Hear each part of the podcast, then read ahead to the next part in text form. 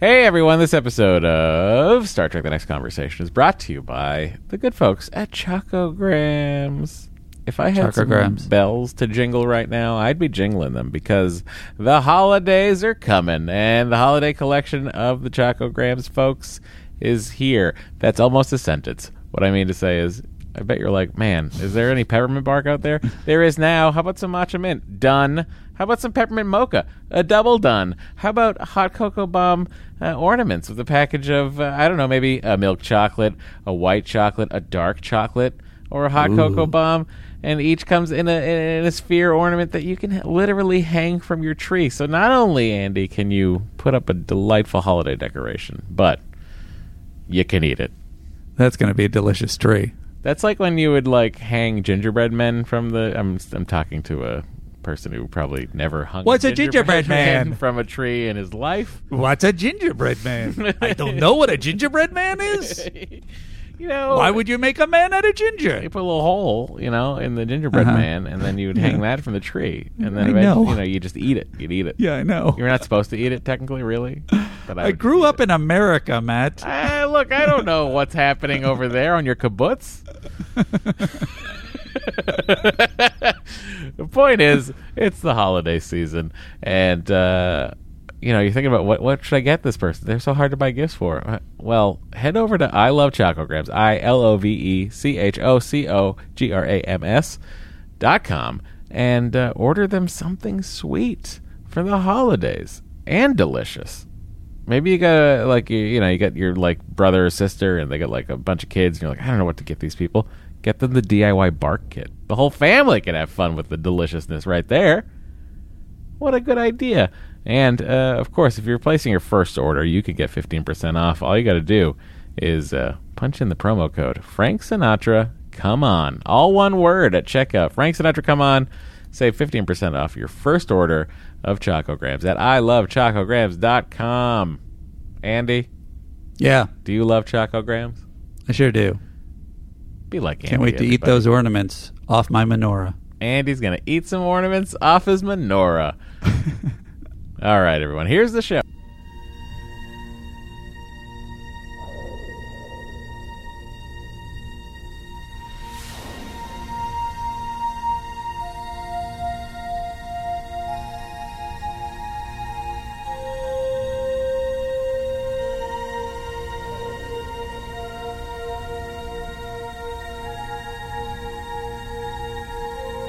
Podcast, The Final Frontier. These are the conversations of the friendship Matt Myra and Andrew Secunda. Their continuing mission: to seek out old adventures with contrived civilizations. To boldly watch episodes that one of them has watched before.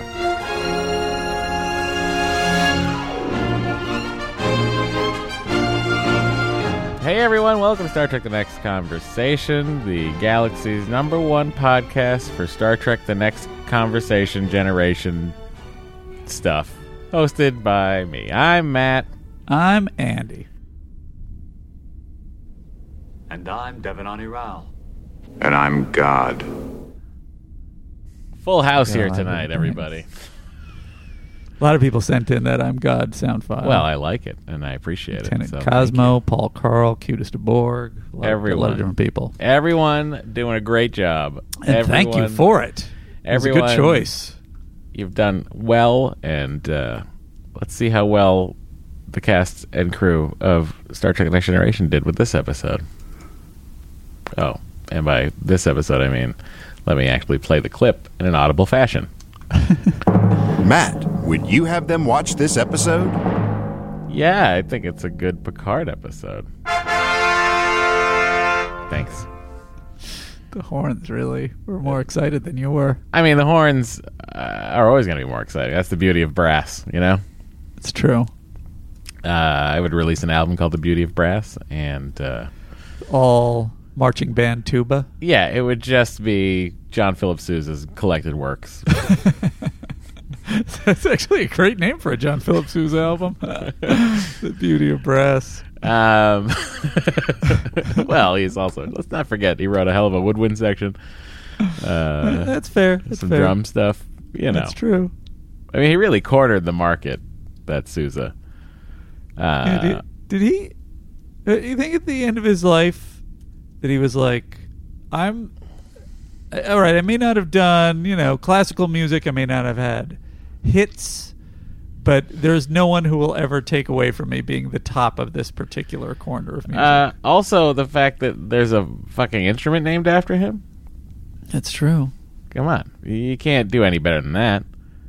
No one's out there playing the secundophone. Everyone's playing a sousaphone. Why is it? Did he invent it? I have to assume. I'm not going to look up the history of sousaphones, but... Somebody look it up on Memory Beta for us.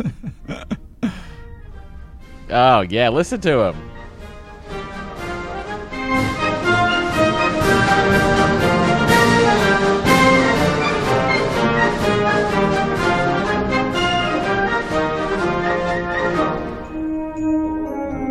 Andy, we should just... do our entire podcast with... That's all woodwind right there, so I'm just saying. Okay. Enough John Philip Sousa. What about the xylophones? Yeah, there was some French horn there, too. Like the xylophones are more prominent than the woodwinds there. I disagree, but, you know, whatever. This is a classic TNC argument. Are the woodwinds or the xylophones more prominent in the John Philip Sousa song? Let's be realistic here, Andy. It's always the brass. Welcome to our Star Trek show. Well, since we wasted that much time, we might as well check out the Admirals Club and see if anyone actually likes the show. Go to iTunes, leave a 5-star review, and join the Admirals Club. Matt, how do they get into the Admirals Club? Well, it's pretty simple. You head to Apple Podcasts, you leave a 5-star review. You can write whatever you want. You know, if you want to write a negative review, just leave it, make it 5 stars, and you'll be in the Admirals Club. If you want to leave a positive review, 5 stars, you're in. There was a negative review today. I said to Andy, "Oh, is it 5 stars?" And he said, "No." And I was like, "Well, then it's dead to me." That's true. So how else will we improve and get better critically unless you're giving us 5 stars? It seems like a self-serving reasoning there. No, I mean, look, I just want to help everybody help us. So, Andy, who's in the Admirals Club this week? We only got one in there, and it's Ashamam, who writes the title of the review is Matt and Andy Reading Admirals Club Names is the perfect white noise for... I assume sleeping. It's not finished there. Please do a bonus episode of just that. Do you think that's because they fell asleep writing it? It could be, although they had another sentence. Well, so. They probably woke up and nodded off. Do an episode of just that. Yeah. Whatever the case, Ashimam wants a whole bonus episode of just Admirals Club names, which is something that has been suggested to us by angry listeners. But you know what? All you got to do is turn it off. Wait. In what sense? Really just one angry listener. Everybody else is fine with it. One angry listener doesn't want to look at the time code and skip ahead? Annoyed more than angry. No, just skip ahead, pal. Person. Yeah. Person, place, or thing. Just skip ahead. It's fine. You don't have to listen to this part of the show. You can listen to whatever part you want. That's the beauty of podcasts. And you know what? Is that the beauty? I'll still put the time code in, so... That is the greatest advancement since radio. I mean... You can adjust what time you listen to. I think what I would like to say out loud to everybody is the time code's there. Use it or not. Thank you. You're welcome. Oh, all right. Andy, should we go to the President's Circle? Why not?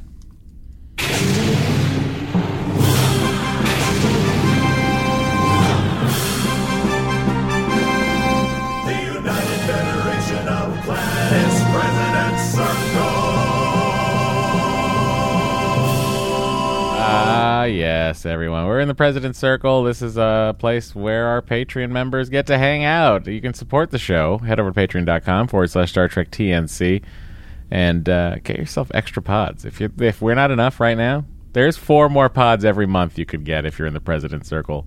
This month, last month we did 2 Voyagers and 2 episodes of Enterprise. And this month, because Andy and I haven't discussed it, it's going to be 2 episodes of Voyager and 2 episodes of Enterprise. It's going to be a great time. We're starting to get into the nitty gritty of the first seasons of those shows. We really are. I feel like we're having some very pertinent Star Trek discussions. We're having some breakthroughs as fans because of the series. Like we're analyzing what are Vulcans in the different shows and compared to the rest of Star Trek lore and various things like that. What are Vulcans? What are Vulcans? It's about an hour and a half of that every week. So, Andy likes to single out someone who wrote a particularly enjoyable comment and give them what we like to call the president, Christopher Pike Medal of Valor. Andy, who is the recipient this week? It is Lieutenant Andrew Gibson, who writes us, "Who are these?" This is in regards to Starship Mine. "Who are these rich-ass terrorists who can afford to pay a crew to do such an intricate operation? There must be cheaper ways of killing people." And Andrew also adds, Deanna is... Am I saying it right now? Nope. Deanna. Mm-hmm. Is a terrible empath. She had no clue the dudes at the party were planning anything. In fact, it took the blind guy to spot something. Priority one messages. That's... Oh, sorry. I was reading the next section. So Priority one message from Star 6 coming in on secure channel. I read it as though it was part of his hail. I'm such a dummy. Oh, boy. We are in for not a treat tonight, everybody. I hope you're enjoying. I think we're both... Well, at least I'm definitely off my game. I'll admit that at the top. I mean, as far as, you know, I ever have a game. Priority one messages, Mark C., Transporter Chief of Rupert Crandall's Inside Straight and distractible vetter of incoming heads of Starfleet security, writes us, "I like to imagine that right before each episode post-Tapestry, Guinan messages Picard insisting that something has happened to the timeline and that he should be dead." I like that. Just the thought of that is very enjoyable to me, so thank you. Yes, I understand. We're going to move forward, though. Lieutenant Richard Craig writes, "Just wanted to say that Two Unlimited are Dutch, not British. Unfortunately, our proximity to mainland Europe meant that we found it hard to avoid any terrible hits that made it big there, especially if it was played in the clubs. And holidaymakers bought the songs upon their return to the UK." Wow. That's very intricate. I like the excuses you've given yourselves for terrible taste in music. Lieutenant Neil Studd writes, "Don't," as I play today's number one, which is Snow's Informer. Anyway. Yeah. We had some Snow comments. Lieutenant Neil Studd writes, "Oh man, can't wait until Andy discovers the DS9 episode where Two Unlimited appears themselves in the Holosuite." Guys, spoilers. Come on.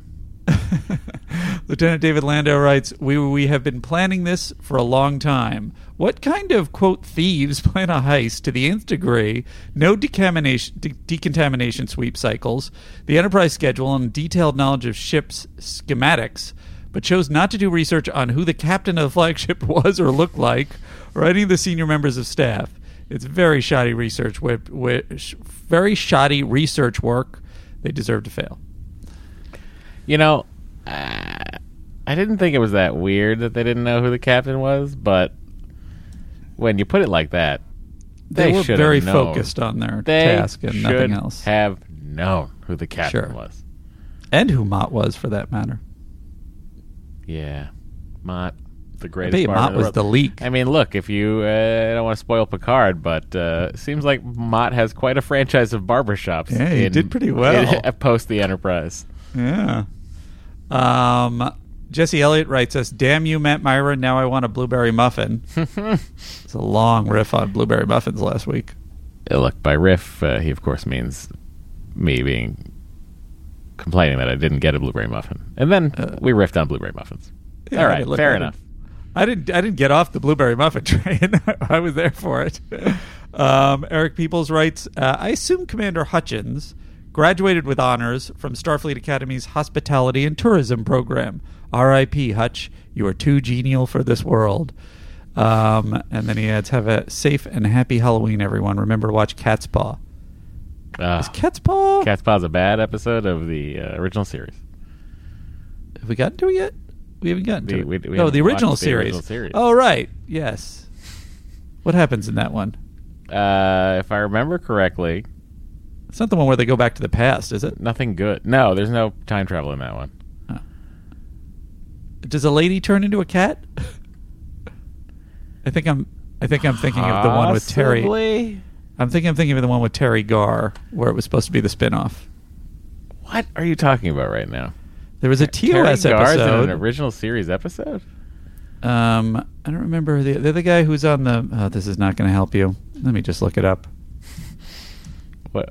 No, you need to look up like what you're talking about. I know what I'm talking about. I'm trying to think of what the name of the other guy in the episode is, who is now does maybe Unsolved Mysteries. What's that? Who's that guy? Robert Stack. Yeah, it's Robert Stack. I think was in it. Let's see if I'm right. Thank God you weren't talking about the current the current episode, the current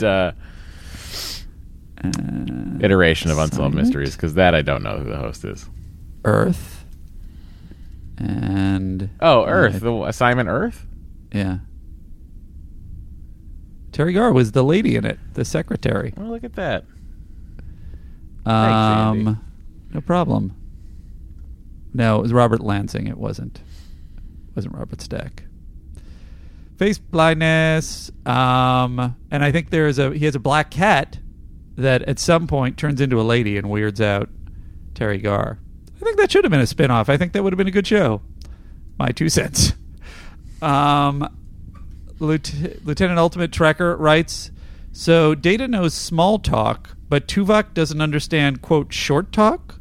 Voyager ex post facto, which was the last episode we covered on Voyager. I think that is interesting.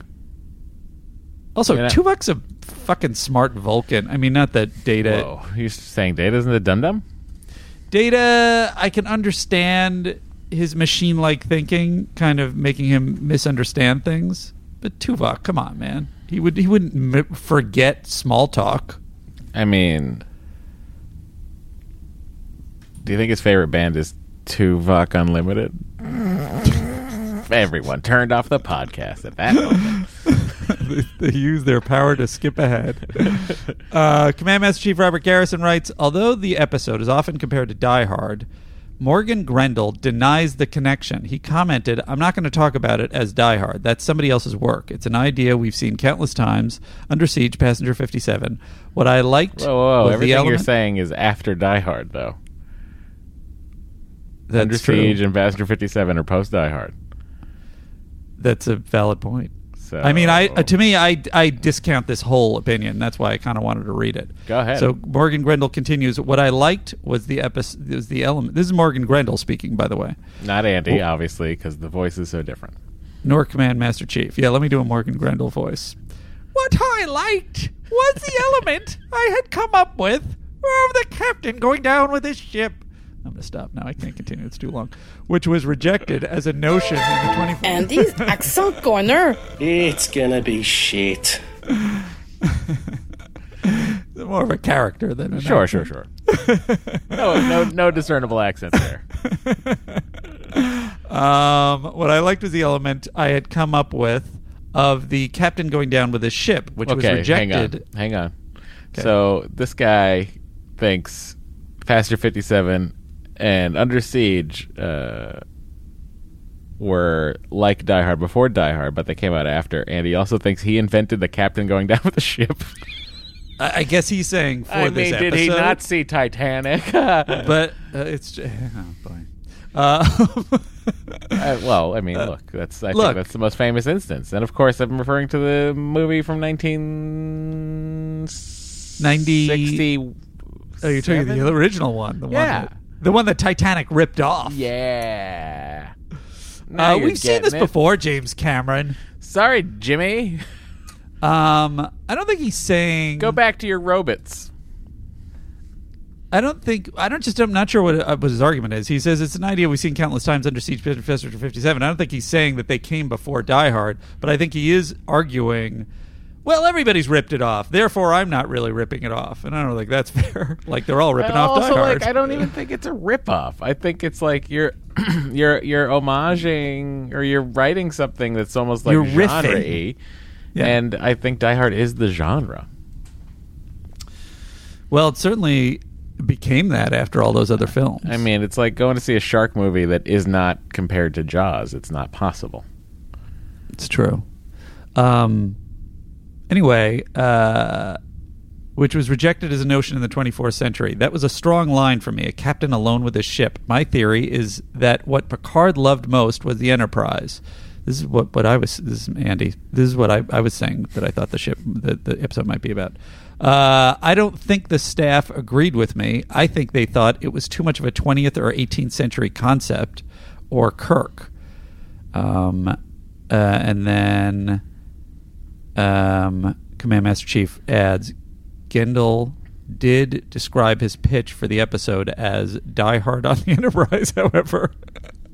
And he quotes sources. So it's weird that he's very defensive about the Die Hard connection in one interview, and then he refers to it as Die Hard on the Enterprise in another instance. In any event, I throw that out. It's obviously Die Hard. There are so many different things that are similar. Many people wrote in saying, pointing out there are rules from policeman line in Die Hard, your Starfleet. I hadn't even thought about that. Starfleet isn't allowed to. It's just like there's so many things like that. It's clearly derived from Die Hard, and there's no shame in it. Yeah. Also, by the way, no one's mad at you, buddy. You wrote a pretty decent episode of Trek. What's wrong? Enjoy it. Great.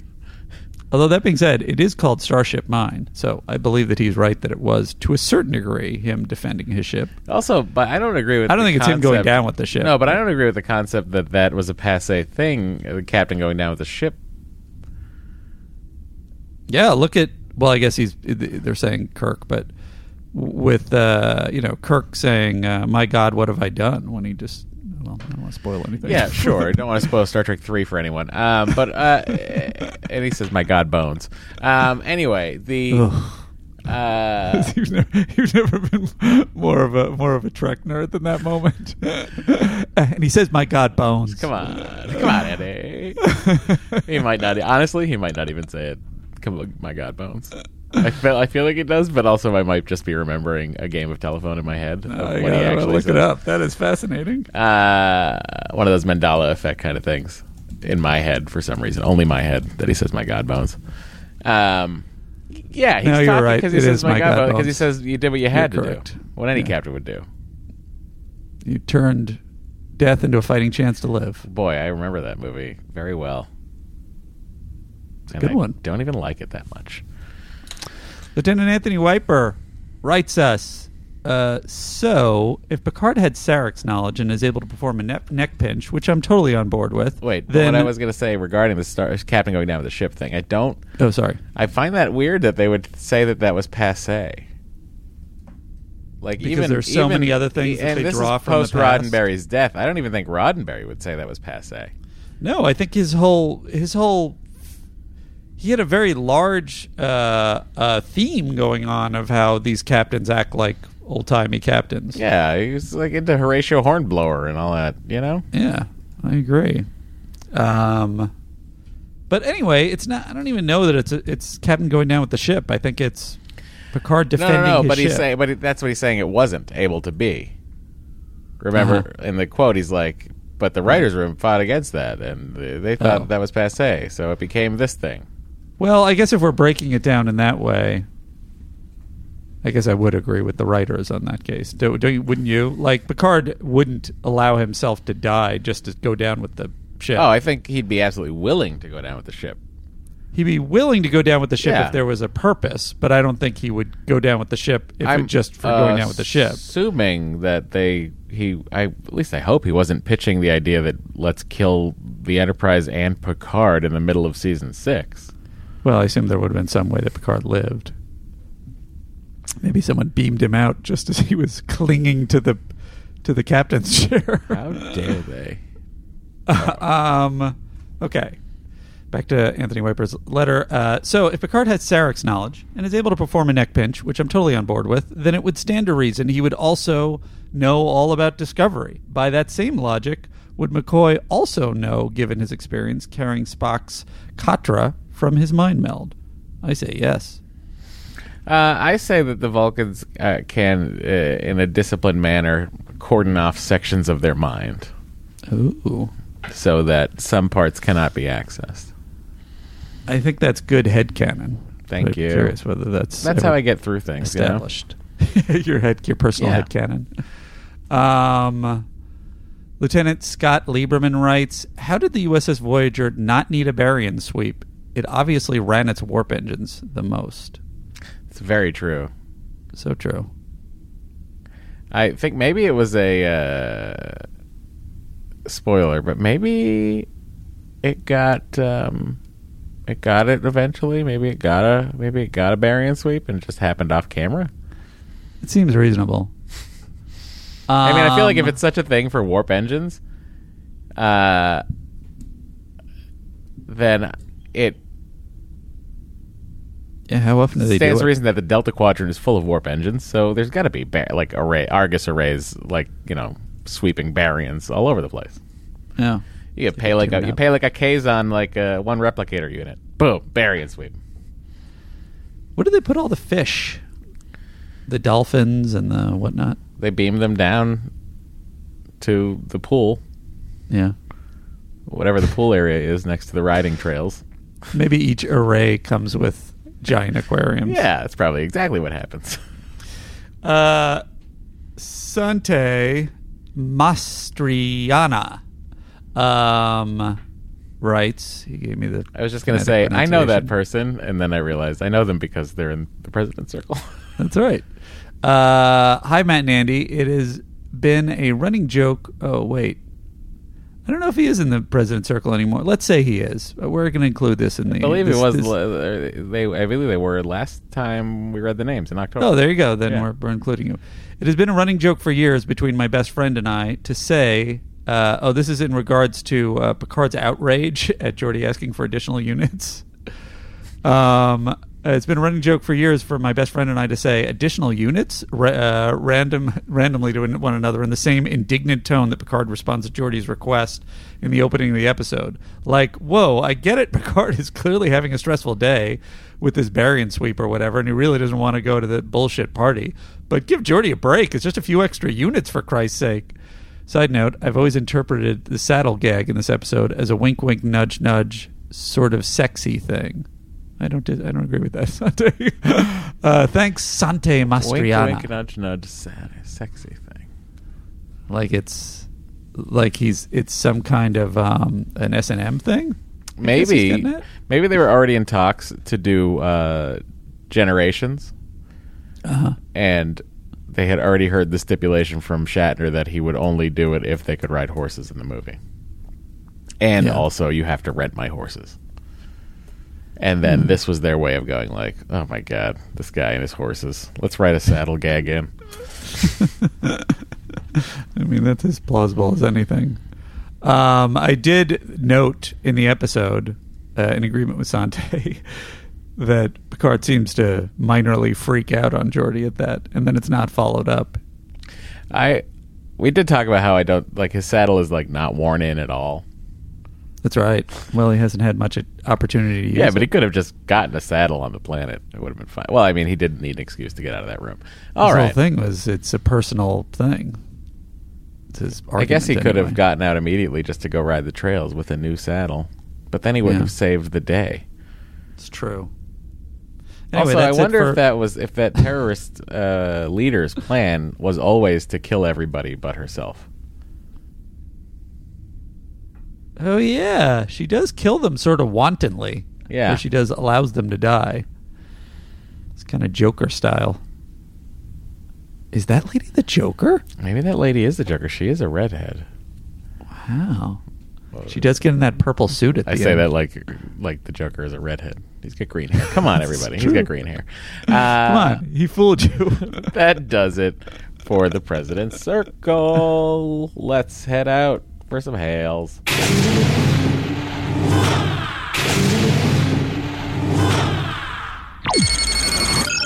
Captain, we are being hailed. All right, Andy, what's first on the hails? We have a hail and a jingle from... We didn't do a bee-themed... No. Okay, good. Sometimes I get a little confused about what I've played and what I haven't. We have a hail from... I'm sorry. I'm going to do the best I can.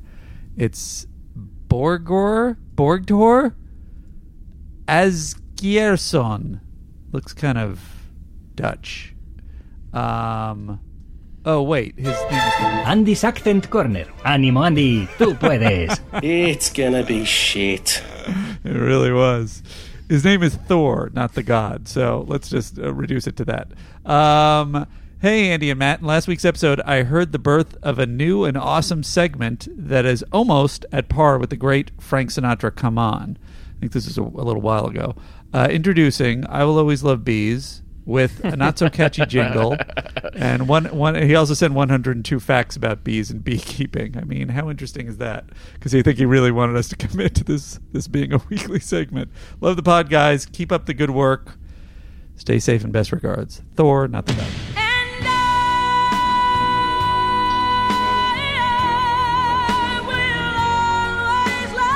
Bees. I don't know why Whitney Houston is singing behind our bee discussion.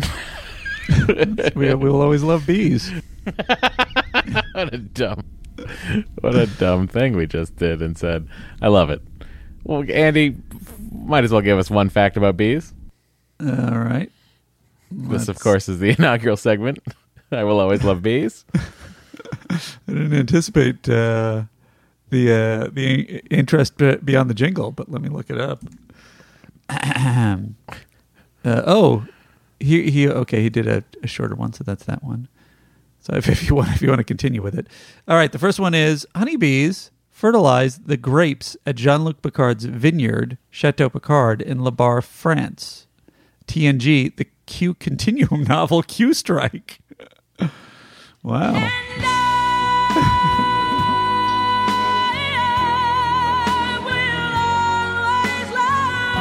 I don't know why Whitney Houston is singing behind our bee discussion. We will always love bees. Thank you. All right, Andy. Does that do it for the hails? We just got one prime corrective. Oh, well, that gets its own sound because, of course, it does. Everything gets a sound here. Time for a retrospective, because truth is our objective. It's a prime corrective, because Matt and Andy got it wrong. This is from Thomas Crawford. You're probably getting a bunch of these, Matt, so hopefully I'm the one whose email is being read. It sure is, buddy. You made it. You are. As a matter of fact, I don't know that I got this from other people. It's Dr. Tolian Soren, not Julian Soren. Whoa. Mind blown. You know what it is? It's the Alexander Siddig who plays Julian Bashir. Uh-huh. Is Malcolm McDowell's actual nephew.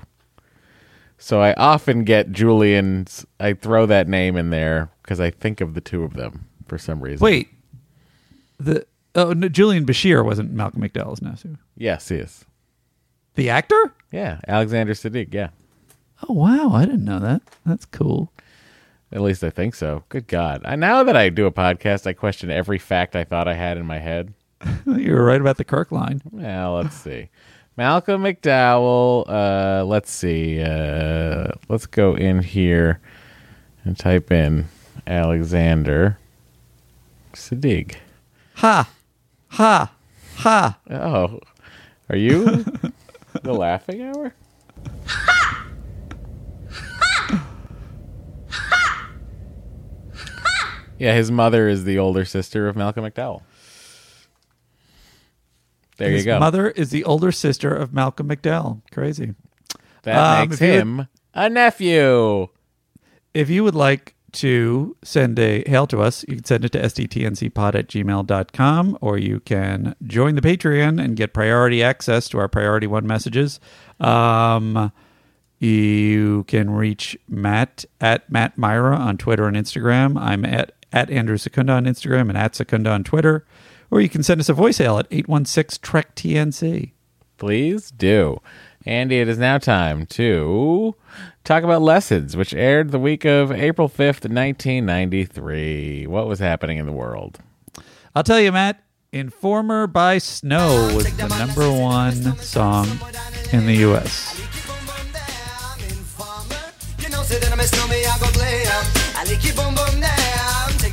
The #1 movie was Cop and a Half. Oh, sorry. The #1 song in the UK, Young at Heart by the Bluebells. I assume that's a cover of Frank Sinatra's hit? Is it? The number one book, The Client by John Grisham. Okay. Doesn't sound like the cover.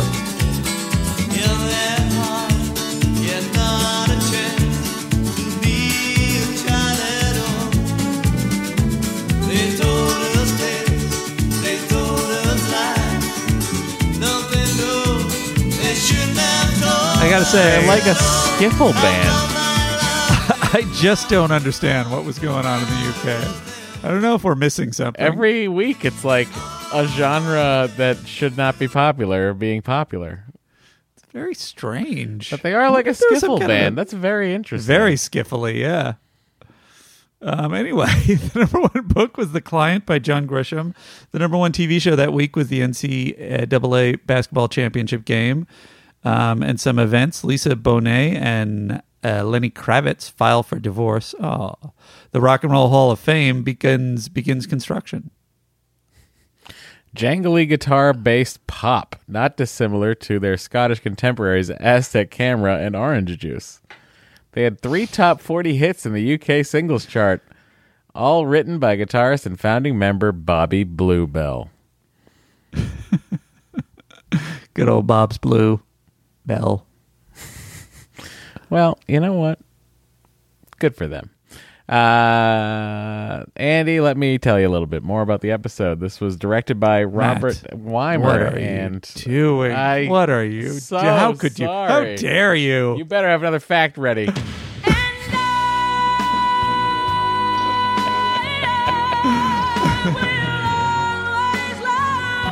I don't know why Whitney Houston is singing behind our bee discussion. We will always love bees. Andy? The practice of beekeeping dates back at least 4,500 years. Yes, thank you.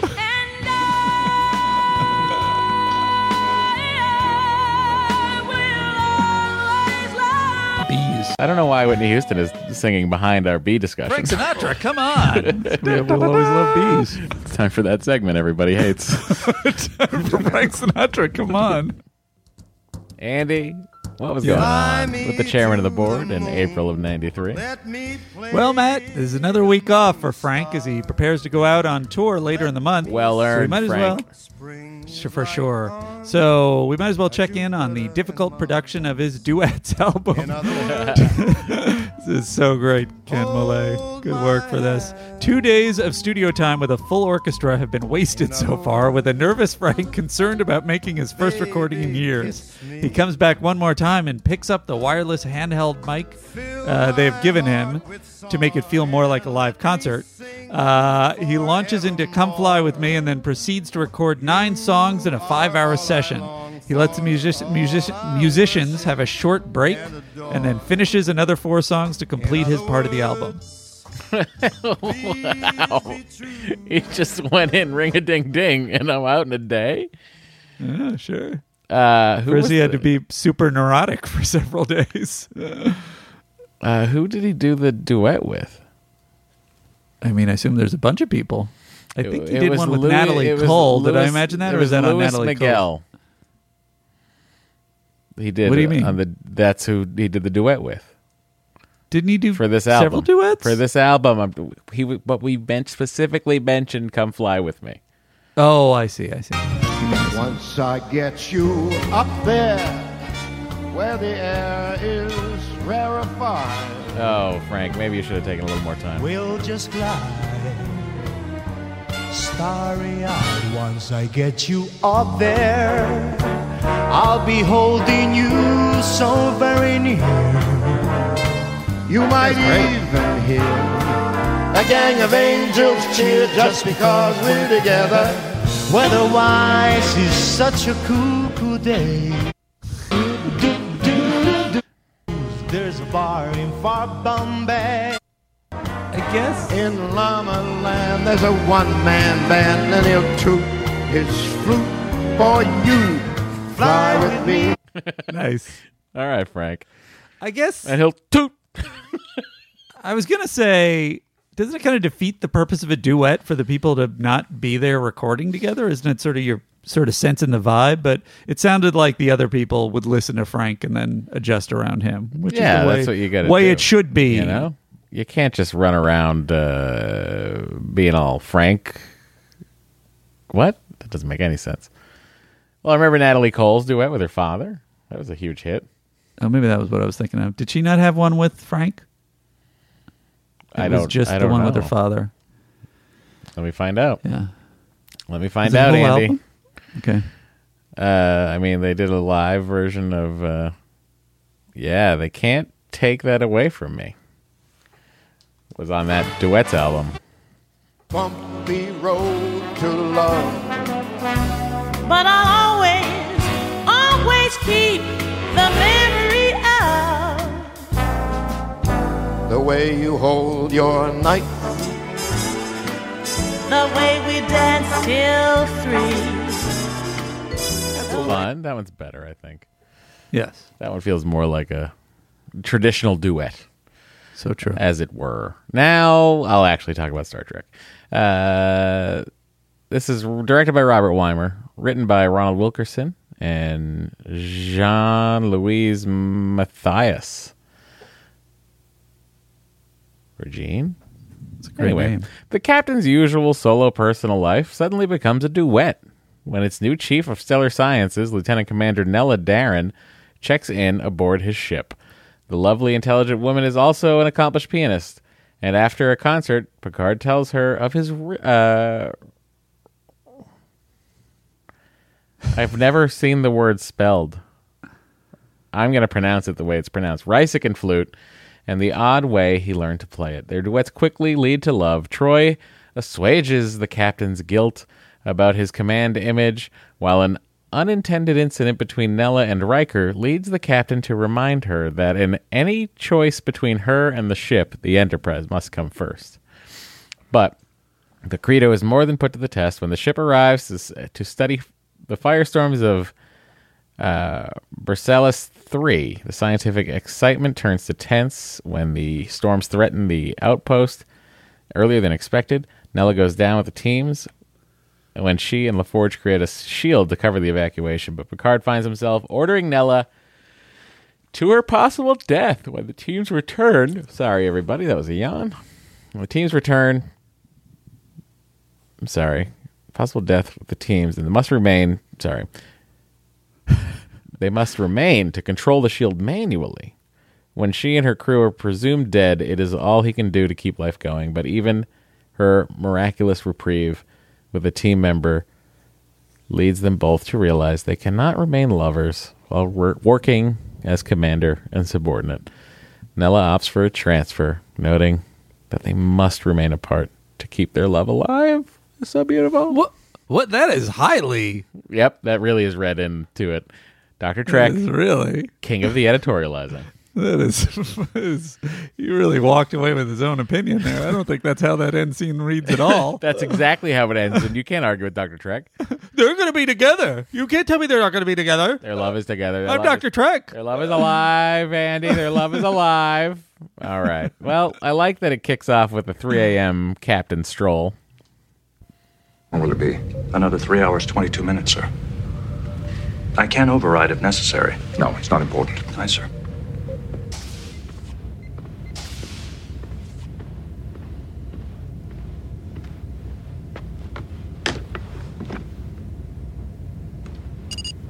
Why do you suppose he went to his office to do this work? I don't know. Seems like... I think that he just went up to ask Data that question, and then he was close to the office, so he just figured, "Damn, here, I'll just go in." I mean, you're telling me the communicator doesn't work? Well, that's a really valid. Maybe he felt silly because it was a minor issue. Maybe I'm giving you a different link. He just likes his chair. Why did you leave again? Because it wasn't working, as always. I don't care for this anymore. I don't either. If anybody has a good solution for us to watch this, we've tried now Amazon and we've tried Netflix, and both of them are wonky. Andy's end is wonky. The end. Ugh. I have a new computer now. I don't know what you're blaming on me. Because I don't understand how it's disappearing. I don't know what to tell you. It doesn't disappear. It's just not linked up with you. Maybe you gotta click on the button again. You know the TP button? There's no reason I would have to. Because that's how it works. You've been on other websites. Yeah, but I'm the one that started this. I really hope you cut this out because this is... Guys, no. Well, we should keep it in. Airtime. We should keep it in for the actual. Does anyone have a solution? If so, let us know. Not to edit a show. I do a lot of work on this show. How dare you? I'm up to 12. Look at the file, everybody. Just check the file name on the podcast when you download it because that tells you the actual time I exported the file. Often you'll see it at like 12:30 in the morning. Stop your bitching. Hit play. Am I in sync? Yes, you are. Are you sure? It looks in sync. What are those little... The little circuits on his desk. The red circuits. That is like a prop. That's like big isolinear chips. I assume it was what they assumed data storage would be. Not really thinking about the fact that everything would be wireless. Oh, interesting. So he would, like, stick that into something and it would have data on it? I assumed. Like those diskettes on the Enterprise 1701. Huh. It'll take a second for our eyes to readjust. I like this. Okay. By the way, elevator you had to be... No, go ahead. You had to be in heaven. I know I loved it when it's, you know, like I'm not even the protocol... fan. I don't know. That you are. I had other things that Protocol! Yeah! That's me. Every time. Obsessive. I'm out there in the audience. And just like seeing Data on the bridge and he's... Look, I love it. I love seeing Night Watch. I love Picard 3 o'clock in the morning bopping around the ship. I love the late work going on. Also, he's in his Picard again. But I'll tell you what I didn't love. But wait a minute. Before we go on, they had this conversation that was day or night. And I don't know. We must have had this conversation several times before. Who decides whether it's day or night? What are you talking about? Good morning. He says, good evening, Data. And then he says, actually, good morning, sir. Well, it's 3 a.m. Someone just randomly decided it was 3 a.m. But no, the ship's clock. It is 3 a.m. on the ship. I understand, but... It's sort of arbitrary, right? I feel like we've had this same discussion before. No, they lock in. They have to keep a clock. They have to keep a 24-hour clock. Otherwise, no, weird. Otherwise, when you say let's meet at 0800, no one would. No, know I understand that you have a time that everybody's agreed on. Yeah, but it's like synced to Starfleet. We don't know where it's synced to. Maybe it's the West Coast. Maybe it's Stellar something. I don't know. But like, it seems like to me the idea is like it's probably synced to Starfleet, like Starfleet Command. Given that there's no day or night, it's interesting for either of them to say good evening or actually good morning. It would just be... But there is an evening and a morning. This is the time we're agreeing on. Huh? They have to keep a schedule, like human beings. Yeah, but there's a night shift. Data's clear. That night shift crew clearly isn't on the same schedule. But that's because... Who knows when they're having breakfast? They're doing the night shift. I mean, they probably have breakfast at like 10 p.m. I know. This is what I'm saying. It's all topsy-turvy. But like, it's like any place where there's 24 hours of people working, like a hospital, for instance. Like, you know, someone who comes in at 11 p.m. Yeah. Right. And works the night shift, their body schedule is different. I understand. And you might say good evening to that person. But what I'm saying is, there is no evening or morning in the outside the ship. It's all random. But it's all done with the ship's lighting. Like when they go to Night Watch, yeah. I mean, it wasn't lit like that in this episode, but when we've seen it go to Night Watch... I guess it goes to my point of that it's arbitrary. Drops down. It's not arbitrary, Andy. Somebody I love protocol. It's not arbitrary. There's a reason for it. By turning the dimmer that day, so therefore it's not really night. So, like, if they're studying a star and they're right next to what would quote unquote be the sun, to you then it's always day. It's always morning. That's right. Okay, all right. I just want to see where we're at. This noonday sun is really getting to me. It's actually midnight. So you say. I don't. The sun argues differently. But it's like any, you know, like I assume, like, oh, they turn the ship around. It's night now. like ships in the Arctic where it's like night or day for extremely long periods of time, you know, yeah, they got to be on a clock. Like when I was in Finland and it was like 21 hours of daylight. Yeah. And I went to bed and it was bright out and I woke up and it was bright out. Like takes a little while. Why were you in Finland? Did you just say? I was in Finland for a couple of weeks doing something for Nokia a couple of years back. Cool. I knew I loved Iceland. I went to Iceland a couple of years ago. That was a similar thing. That was great. Is Iceland as far north? If anybody wants to get us to Iceland in a con when the world isn't sick anymore, why would there be? Are there conventions in Reykjavik? I don't know, but the entire population is like 200,000 people, and 150,000 of them live in Reykjavik. I know, and they're it's a very English-speaking culture. That's where we did our honeymoon.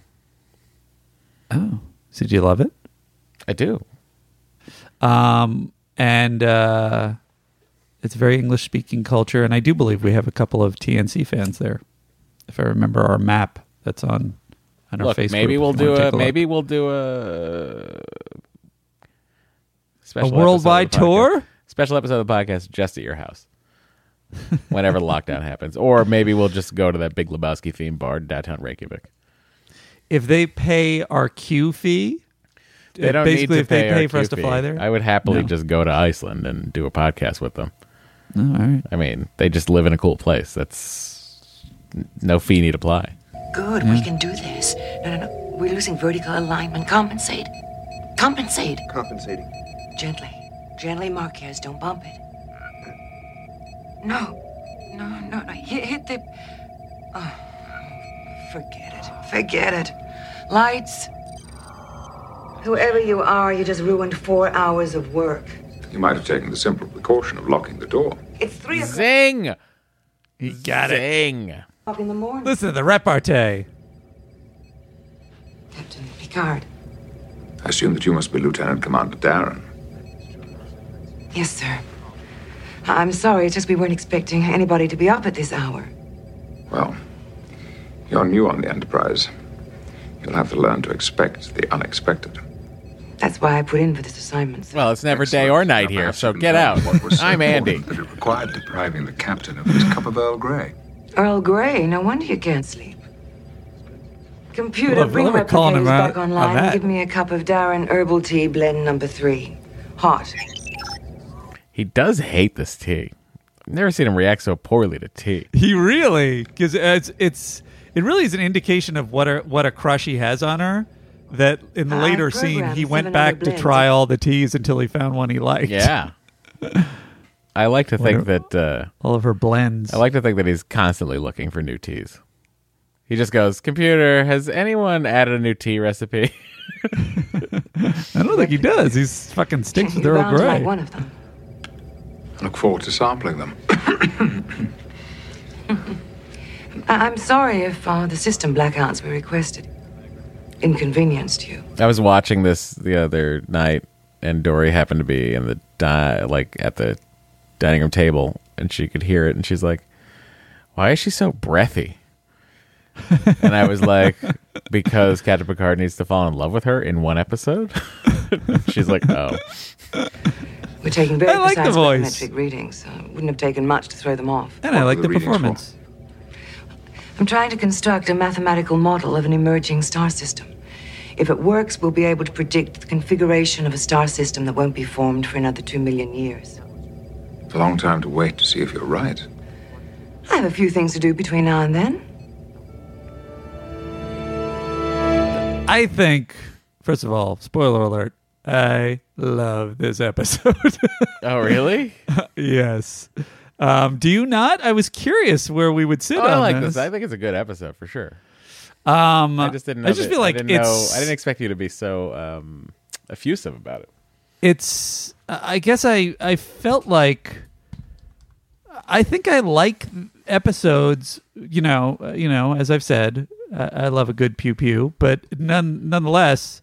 I really like episodes where they dig into the characters and handle them in a smart way. And this is such a huge task, which they frankly tried before and failed on several occasions, to have Picard have feelings for someone else and have it seem organic. Like what's another occasion that you're thinking of? The con artist archaeologist lady. Vosh. Yeah. Just terrible. And this, it's like such a... And the irony, of course, is that he was dating Vosh at the time. I know. I think that was maybe why it seemed forced. But it's like they handle her giving him shit a little bit, but it's in a way that he might do. It's just so... it's just like so well drawn, and it's such an adult relationship. It's really, good casting, too. You buy that's her the other thing. As like his intellectual equal. Yeah, and someone who is super competent.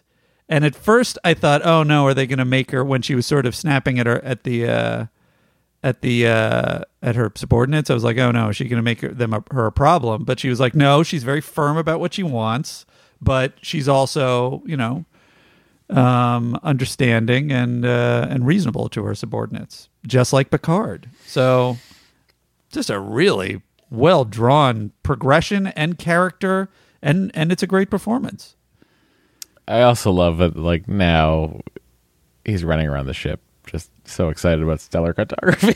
I know, he's just yammering about it, and he's... Well, I'm sure that Stellar Sciences will find it a most interesting study. Commander Daren has already requested extra time on the main sensor array. Well, you have the bridge, number one. Captain, I love that moment with him smiling. We will perform and Chopin's Trio. Picard is, and Riker is looking at him. That look that Frakes gives him is just perfection. It's just like, not gonna say anything, but something's going on. It's just so great. And he gets a little awkward then. I mean, he plays it very genuinely awkward. I mean, Patrick Stewart's great. So he nails this. I'm saying Frakes too. It's all good. Yeah. Oh, Frakes? You think Frakes is a? Does he? Yeah, but I don't think Frakes knows to be awkward yet. He's just confused. I think he's just like what? I feel like he knows something's going on with Picard, and that's why he gives him a look. That's kind of like, if you look at that look he gives him just before that awkward silence, he's like, what are you talking about this for? What's going on? Something's going on. I love it. Meanwhile, at breakfast, lunch, or dinner. Wesley. Oh, that's wonderful. Thank you, Jean-Luc. This is delicious. What is it? It's a herbal tea blend. Herbal. Found it in the replicator files. Have you met any of the new crew members who came aboard at Starbase 218? Also. In fact, I have a new nurse, Beck. He's an obstetric specialist. Who gave it to him? I met the new head of Stellar Sciences last night. He's just easing into it, Andy. He can't just be out and out about like, hey, look at me. He could. I'm into this. He could. Lieutenant Commander Daren. Yes. Nella Daren. She came into sickbay for a physical last week. I like her. Very forthright.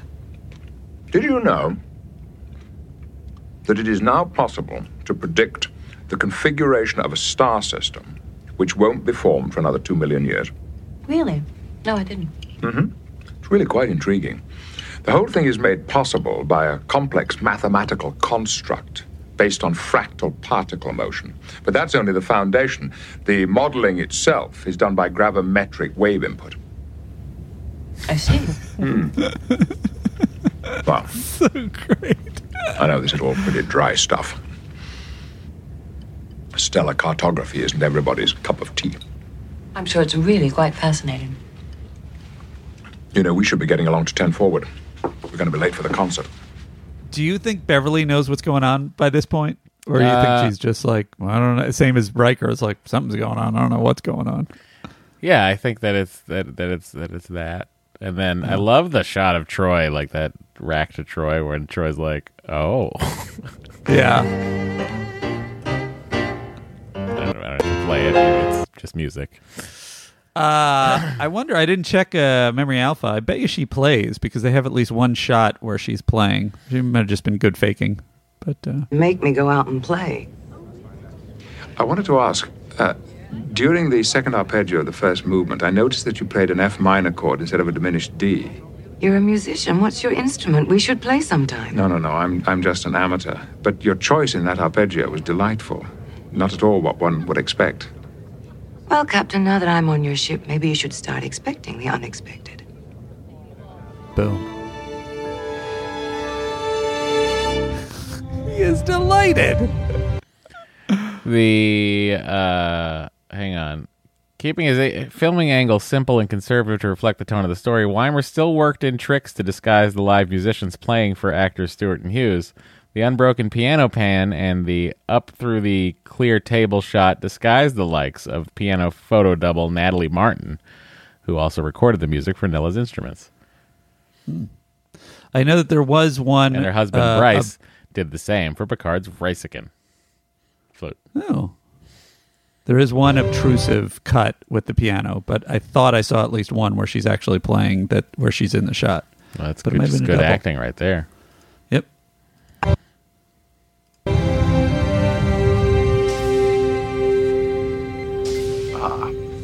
Excuse me, sir.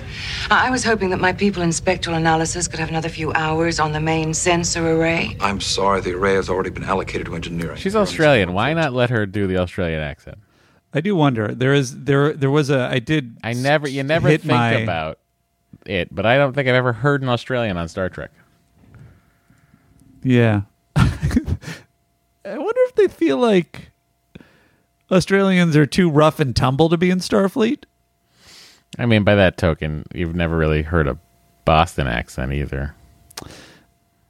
Right. You have heard a 1940s cab driver New York accent. And Biff Yeager. Very true. So, I guess they just make their mind up. Yeah. My favorite thing is how, in this episode, blown away by the shitty piano Picard is. The way they both are, the way she unrolls it, and the way she's just like, look at this! Love to hear you play sometime. It's so funny. It's one of the most... That doesn't matter as long as you enjoy it.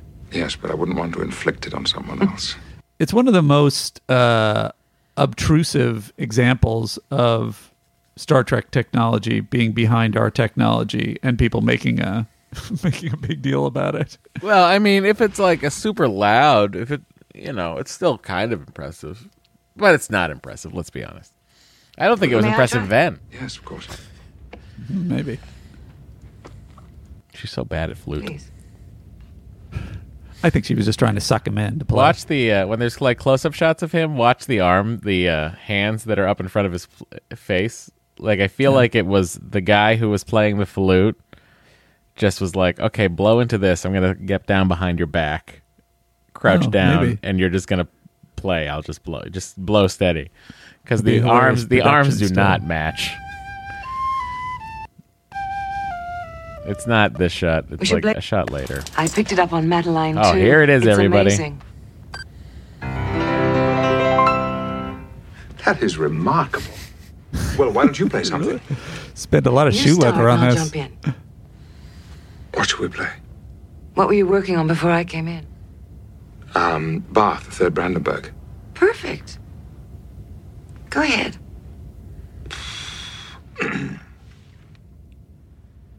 And it's such a slow progression, but it's really well drawn. Like, this is what it would take to draw frickin' Picard out of his shell.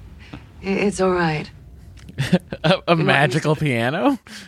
I don't know. He'd be uncomfortable with the relationship. It was Famke Janssen, Famke Janssen's whole thing is getting a guy to fall in love with her. But you just—it sounded like you said "funky dancing." Well, you know, obviously Picard loves funky dancing. We all know this about him. So she could have taken a short route and just said, "Hey, she could have taken a shortcut to Funky Town." I mean, why don't I just put on the Parliament here? And you love that funky dancing, don't you, Jean-Luc? I love funky dancing. How did you know? Actually, you know what no one knows is that when that probe was tied into my mind, I also lived a lifetime as a funky dancer. I also love that he he doesn't tell her that he's reticent to tell her because it's so fucking personal. And then he tells her later. And it's like, you would never think that would be good TV writing. You would think, well, yeah, we're just killing time here. But it's so perfect because he's such an insulated individual that this is a logical progression of how long it would take to pull him out of his shell. It's really nice. Also like, you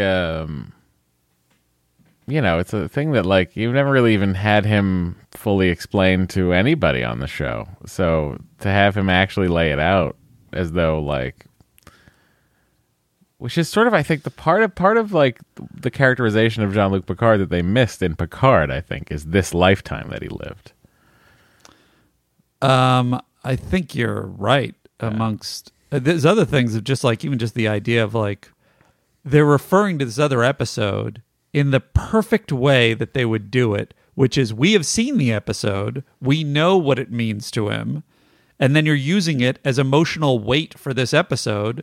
While having a slow reveal of but it. Also, it's and like you could do that with a million things in Picard, and they're not doing it. And it's the acknowledgement too that like this happened. This is a thing that this character now is dealing with and has dealt with.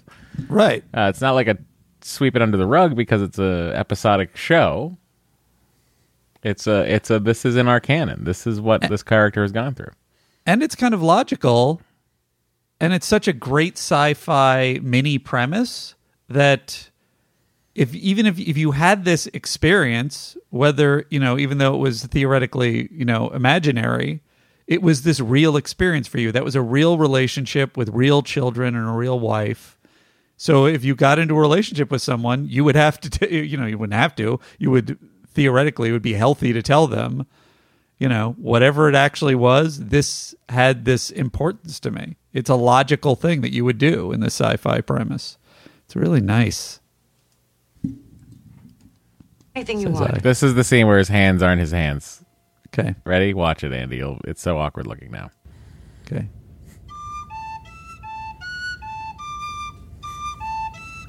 Yeah, I agree. Good. Right? Like, that has to be what's happening. That's wonderful. Keep going. I love this, that she has him improvise with her. So that's like a playful back and forth.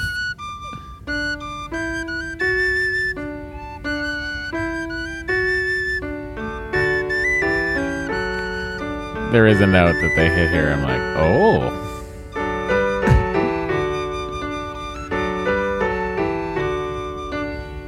It's also very Casio player.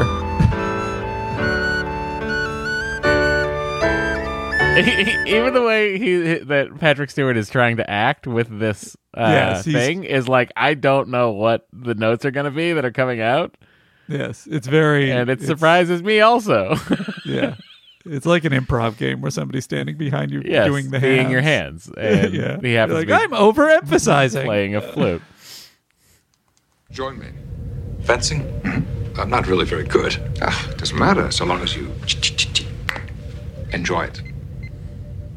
Why not? Good. Excellent. 1,400 hours then. Now is this... What time is that? Because I'm Andy. I don't have hours on a ship. You have hours. You just don't have a morning or a night. That's the afternoon. Is he acting that way because he's like, what is he so weird and bouncy for? You know what's funny is that whole, you know, that he does. I want to see what the script says about this. Yeah. Every time I've ever thought about that line, that exchange between the two, I always think it's from the episode where that guy, that alien, is impersonating Picard and sings songs in 10 Forward. Do you remember? No. It's like the happy version of Picard who wants to sing songs with everybody because Picard is actually trapped in with a Bolian cadet. Gosh, I have no memory of this one. That's the first time we've talked about an episode that I haven't retained. Had to have already watched that, right? I don't know. Hang on, I have to find it now. Picard. I'm reading from the script here. Here it is. I'm curious. After a moment, Picard enters. This episode. Hang on. Is it 6% engine efficiency? Well done. Thank you, sir. You lost sync with me. I'm not playing anything. I'm playing it in a YouTube clip. Best. Oh. I know that I can rely on both of you. Of course, Captain. Excellent. An ale for me and for my officers. In fact, ales for everyone. Oh, yeah.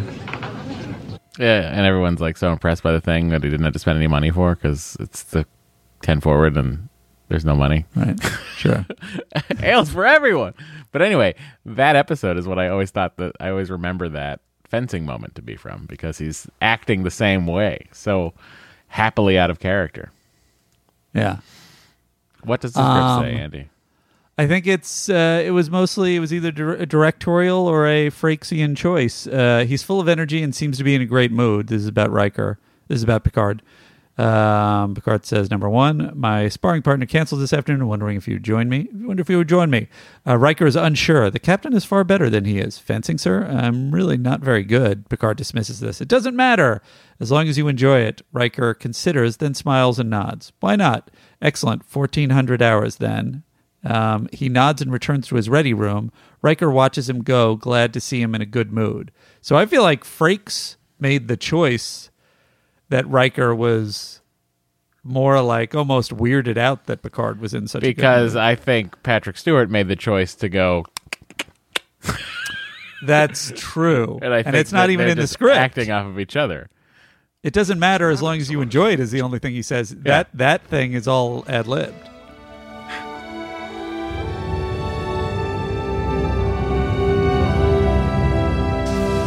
Look at this. Number one guy. Look at how happy he is. My fencing partner's cancelled for this afternoon. I was wondering if you wanted to join me. Fencing. We don't need to see this again. I'm not really very good. I just want to. It doesn't matter. So long as you have that in her head. Enjoy it. Why not? Good. Excellent. 1,400 hours then. I think it's a genuine laugh. But there's a genuine chuckle. He's almost weirded. He's like, "What is going on?" Love this scene between Beverly and Daren. Because their hairs are different shades of red. Kind of fluid. It is really. I do wonder. It's very strange that they two chose. I mean, I don't know. I got face blindness, so feel free to tell me I'm wrong. Don't they seem like they even have similar bone structure in addition to red hair? Yeah. It's interesting. But only one of them's breathy and plays the piano. And has a vague Australian accent. He never did before. He seemed to enjoy it. He's actually quite promising. I see. Tell me, have you known him long? Yes, a very long time. He seems somewhat isolated. I'd say he's a very private person, but not isolated. There, that should help. That feels much better. Thank you. What's that, Andy? Beverly would just break in. He's not isolated. He's got me. I was afraid I might have to cancel. Another duet.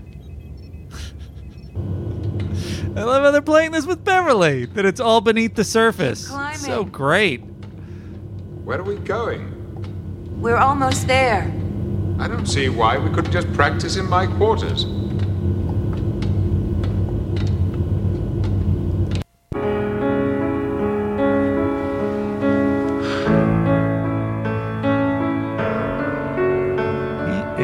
Like, in love with this lady. It's like an Enterprise when they find that place that has no gravity. Yeah, it's true.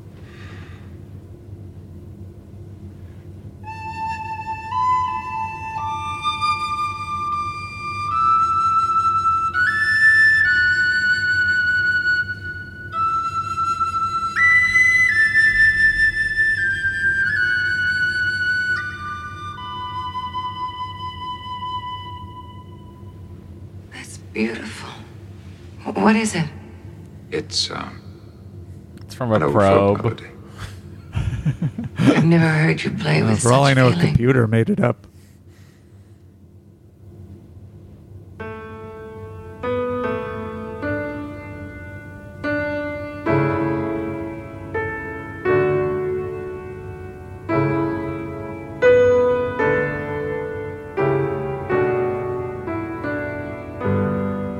mean, he's probably never heard anybody else play it since he was alive in that old man's body. I know. Such a wonderful little moment. And the matte painting for the other end of the Jeffries tube. It's really convincing. It didn't even strike me. This shot of Geordi looking around to see what the hell is that, it, for some reason, made me laugh out loud.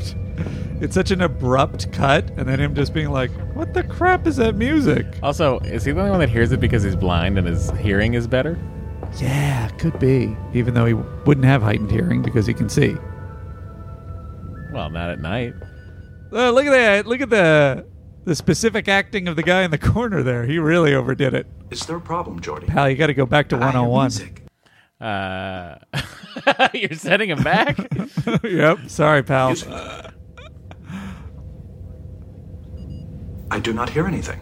You sure? I thought they were heading for some kind of joke here. Where, like, Data was going to make a joke about Geordi going insane. Imagine if they did. What if they cut back and was like, now I hear kissing, Data. I will say, up until this point in the episode, I was thinking, like, wow, this really blows my Picard's a virgin theory out of the water. And then you see this kiss, and... I believe that is not a man who has kissed someone before. By the end of the episode, I'm willing to accept that maybe Picard has had sex, but he had children. Oh yeah. Well, we don't know if that was just an illusion created by the probe. It's real to him. Prepared me for this man's voice. Yeah, but who knows what his perception of sex is. Wonderful. I understand that there are nuances. We rubbed elbows. Aliens can pick up. We just don't have the ears for it.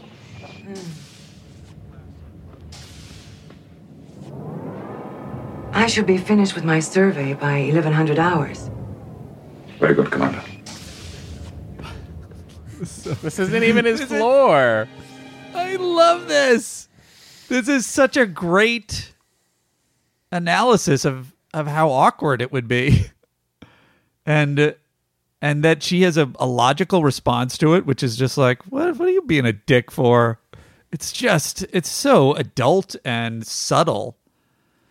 And that they talk right about it. They don't, it's like, there's no fucking I know there are no beating around the bush. Starfleet regulations play this. About a captain becoming involved with a fellow officer. That surprised me. You would like my opinion about you and Commander Daren. It's the 23rd century, Andy. People evolved past. Yeah. In a way that pleases people who care about your happiness, yes, it is. But I have to be concerned about more than my own happiness. And you think that your feelings toward Nella could change the way you function as captain? Yes. Relationships with co-workers can be fraught with consequences. That's true. I dated Riker. But cutting yourself off from your feelings can carry consequences that are just as serious. You see, I've always believed that becoming involved with someone under my command would compromise my objectivity. And yet... Captain, are you asking my permission? If I were, would you give it? Yes. Great scene with Troy. Come in. He's got permission! By the way, also another, when he goes over to join her on the couch, just yet another in a long series of Star Trek too close talking scenes. It's like he doesn't need to sit that close to her on the couch. Yeah, he does if you're going to fit him in the 3x5 frame, sorry, 4x3 frame, in order to get a scene out because we're wasting film. We can't shoot it from two angles. You just pull the camera back. But then you're not as intimate with the audience. Wait, before we get past this, like this is important what I'm about to say.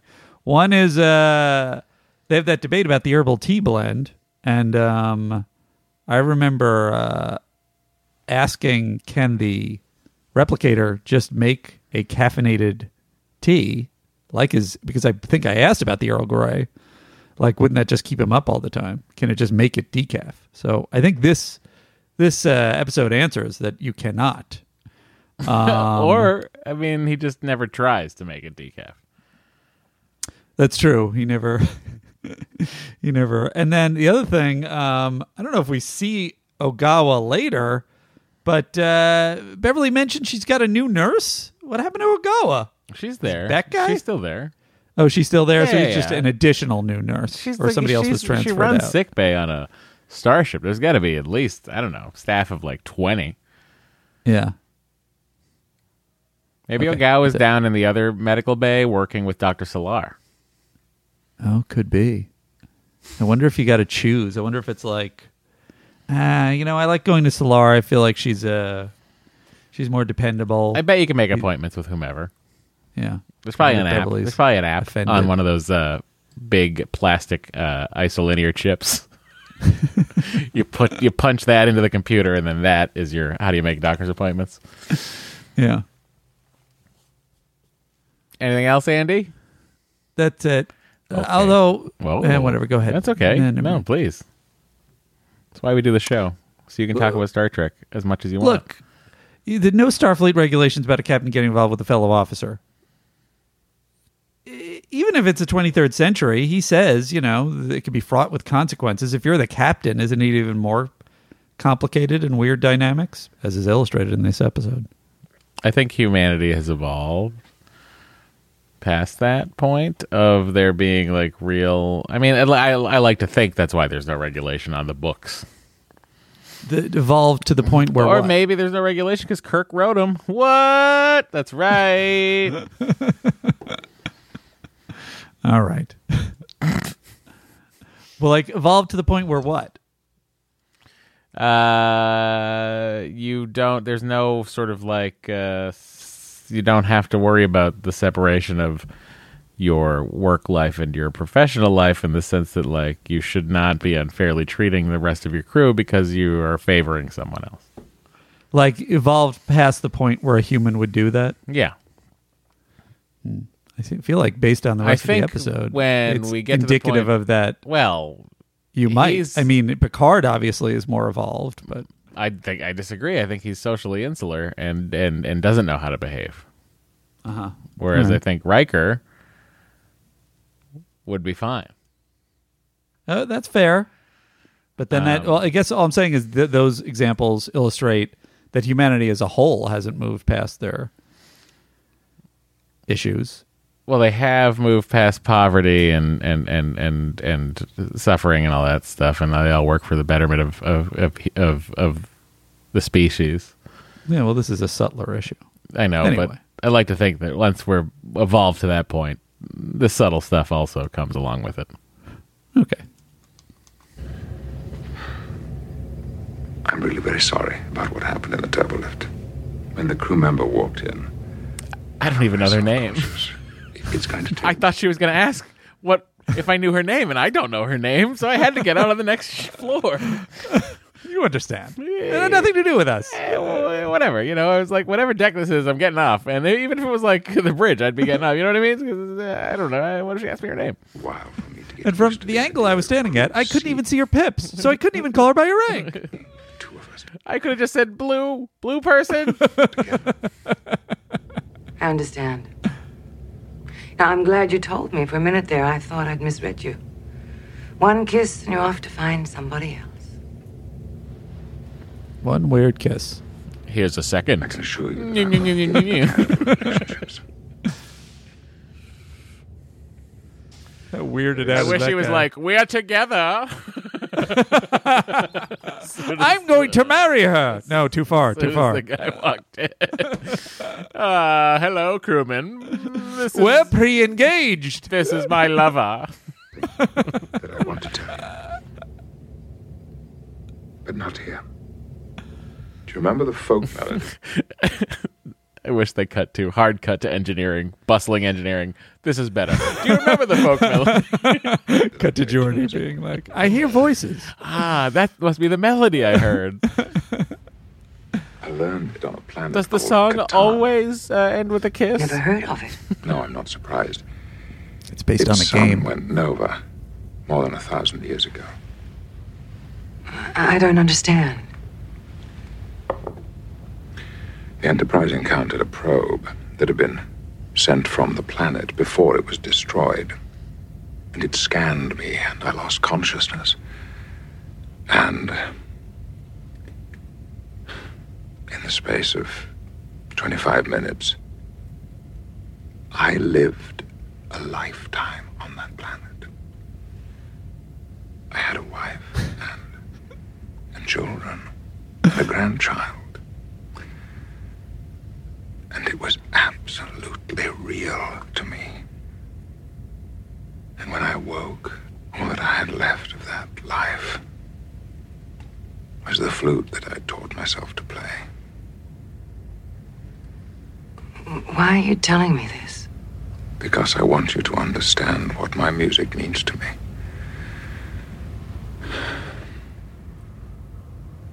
And what it means for me to be able to share it with someone.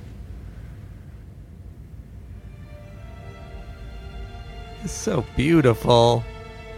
Thank you.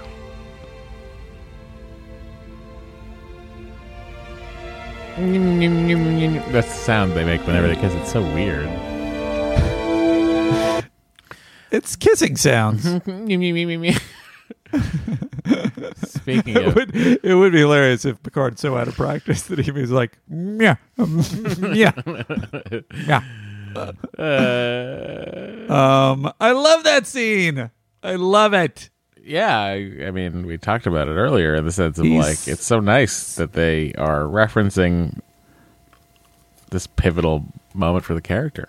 And it's such a, it's interesting how infrequently scenes are written and performed with that level of subtlety. And, you know, people do ham-handed in soapy shows or all shows. It's just like, I'm going to refer to this thing that happened in the other episode and use it to justify my current behavior, but it doesn't feel really organic. It feels like you're just kind of engineering this to make these two people get together. This feels totally organic and earned.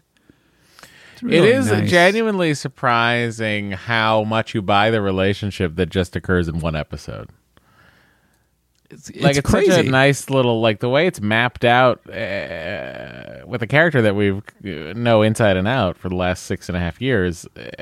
This new character comes in and you totally buy it from the word go. It's a credit to everybody involved. The casting, the writing, the directing. It's very impressive. It's very indicative of that the show is really firing on all cylinders at this point. Most and cylinders. That they had. There's still some duds coming. That's fair. And I will say, like I was saying, I love Pew Pews. There's no, I mean, yeah, they got the stuff with the storms on the planet, but that really seems in service of the relationship. It doesn't like, there's no big thing with the, what's going on with the Romulans or that the ship's in danger or there's, I was certain that there was going to be some kind of building thing that was, that's sort of a trope on Star Trek of, oh, she's actually an alien, or there's this other huge personality issue, or there's some kind of, it's like, no, it's just about how it is difficult for them to have this relationship. And even though they care about each other, it doesn't work out. It's so impressive for them to stay that course and show such confidence for the show at that point. I wonder if this episode would have been made with Roddenberry around. I feel like he might have been like, I have my reasons. This shouldn't happen because of this. Right. Commander, I was hoping to talk to you about Ensign Cabot's transfer. Oh, maybe actually it would be the kind of thing where he was saying what I was saying, where it's like humans have evolved at that point, and there's no conflict. That was his argument with a lot of things. I will also say, before we're off topic, because I know we give a lot of shit to Berman for his treatment of women. This is, in my opinion, and I'm curious what our female listeners think. I feel like this is an amazingly drawn female character, like strong, intelligent, confident, forthright without being, you know, I mean, Riker's not a big fan, but as we're about to see. I will say, she does demand quite a bit. She's got to protect her. Taking her all of the like fucking sensors offline. You're taking all of the replicators offline. She's trying to accomplish great things, Matt. To what? Map a thing with a light bright? Oh, come on! You don't understand her. But what if you want to eat something? Or make a tea? Andy, I somehow have left the party, I believe. Matt has left the party. I did leave the party. Fucking A. I'm going to go back into the party in a second here. Oh, boy. You always attack me for it. You always say it's on my end. Well, I guess. I know what I did. I accidentally hit the back button and then wound up with what I would describe as not a synced up viewing experience.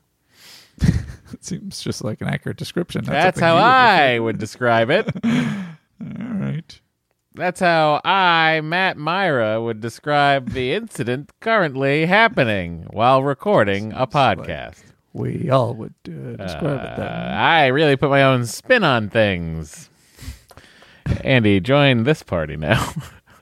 Oh, no. Am I not in it now? No, you're not in it. You're not in it because I left. Well, did you? I quit the party. I started a whole new party because I kept getting invalid session ID. Right. Okay, I didn't know that.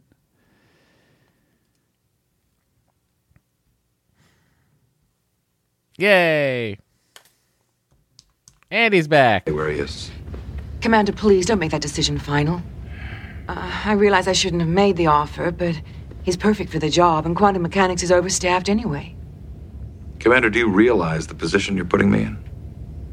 Well, I think I'm just doing what any good department head would do. Trying to build the best staff I can. Look, I'll review the situation. I'll let you know as soon as I can. That's a no. Come. It's kind of... Would you like to borrow one of my orange plastics? Of course, come in. Yes. Would you like to talk? Boy, I really kicked your ass this afternoon, didn't I, Riker? Are you coming in to get another whooping from the fencing master, eh? No, sir. My heart's already broken. You found another. Yeah, I wonder if that's the subtext of all of his looks at Picard. It's about Lieutenant Commander Daren. As a department head, she comes to me for systems allocation, personnel transfers, things like that. What if he said, what? And punched him in the face? I'm beginning to feel uncomfortable. He didn't know how to handle jealousy. You stay away from her. I'm moving you to the back of the nacelle. Worf, take Commander Riker to the brig. With her requests. Because of her relationship with me. Yes, sir.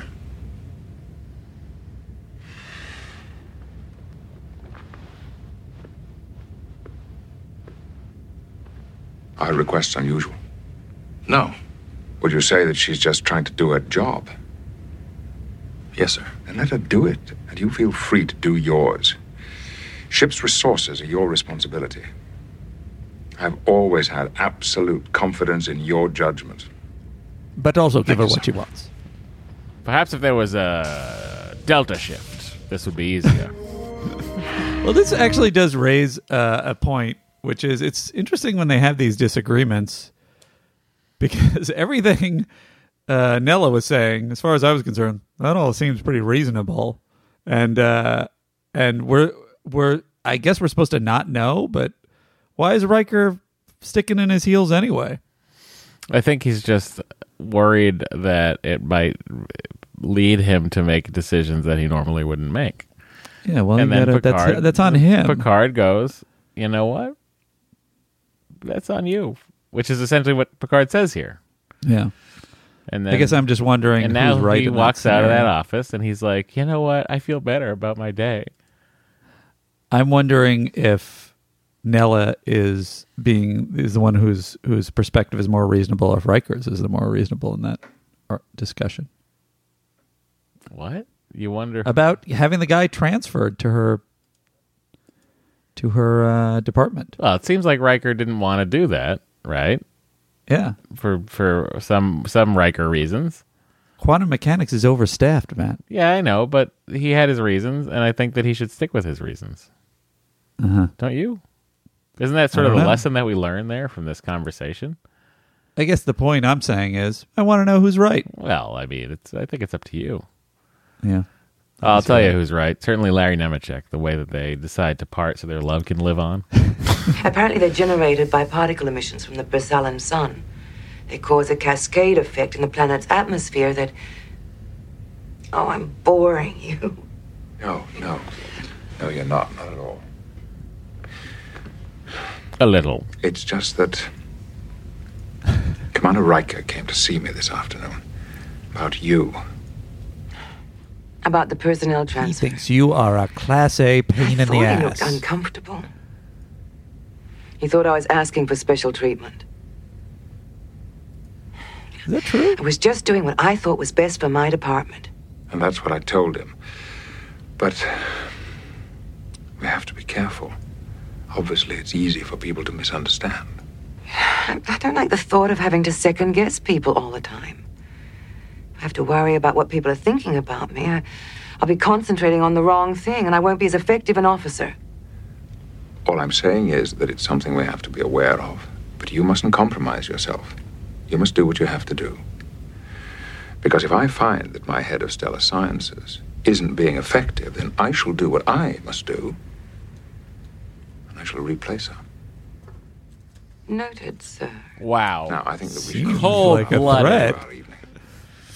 I think Picard's trying to pit Riker and Nell against each other. Watch them fight. Fight for my affections. Go! Both of you! Please! Fence for me!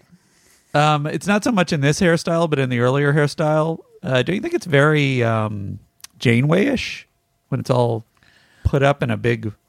No, it looked more Leah Bromsey to me. Oh, yeah, that's fair. Thank you. Can you give me the Leah Brahms? Can you make my hair like Leah Brahms? And then Mott's like, of course I can. You've come to the right barber. I'm Mott. One day we'll be a trillionaire.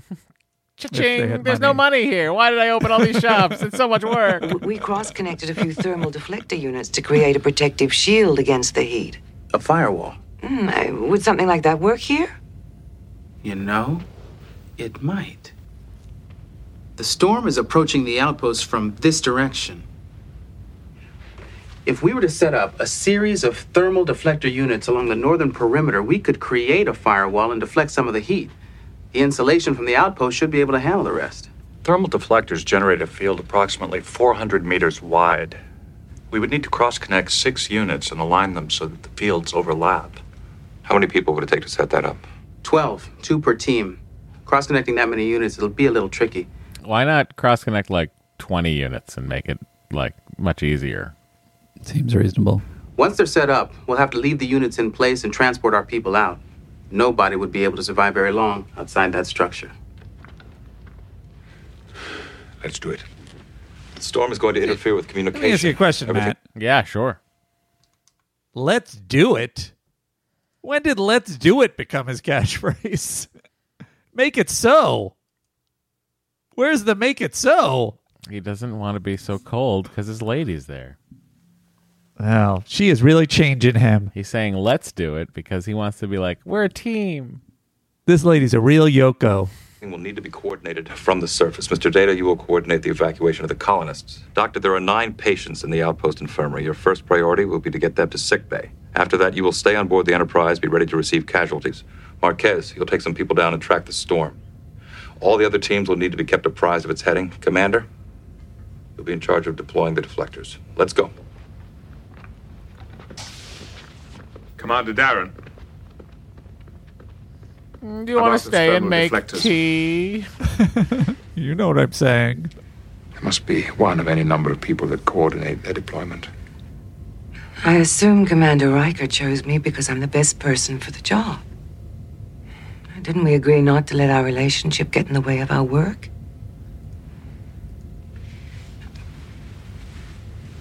I'll be all right. This is interesting because then later on she kind of, she's reasonable about it, but she blames him for not transporting her off the planet. It's like, that's the ramifications of a thing like that. No, that's not what she does. I don't think she blames him. I think she doesn't fully blame him, but she says she had a feeling. Said, hold your line. I was like, oh, right. Of course, she had a feeling. It, but then I had to watch my friend burn alive, and I was sad about it. I think she said it, she had a moment of thinking that she was mad at him for not pulling her off the planet, and then she realized. Let's find out, shall we? Okay, let's do it. Do us stand there.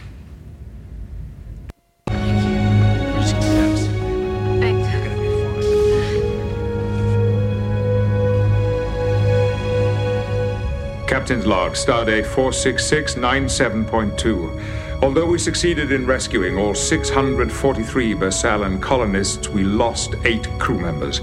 Let the record show that they gave their lives in the performance of their duty.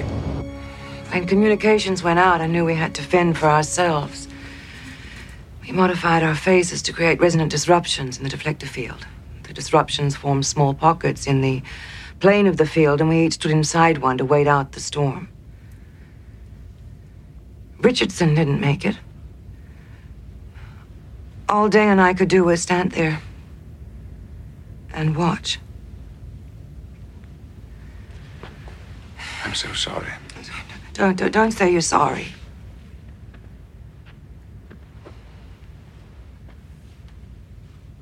It must have been terrible. At first, when you told us to hold our positions, I didn't question it. Of course we would. That was our job. But when I saw that storm coming toward us... And part of you must have blamed me. A small part, maybe.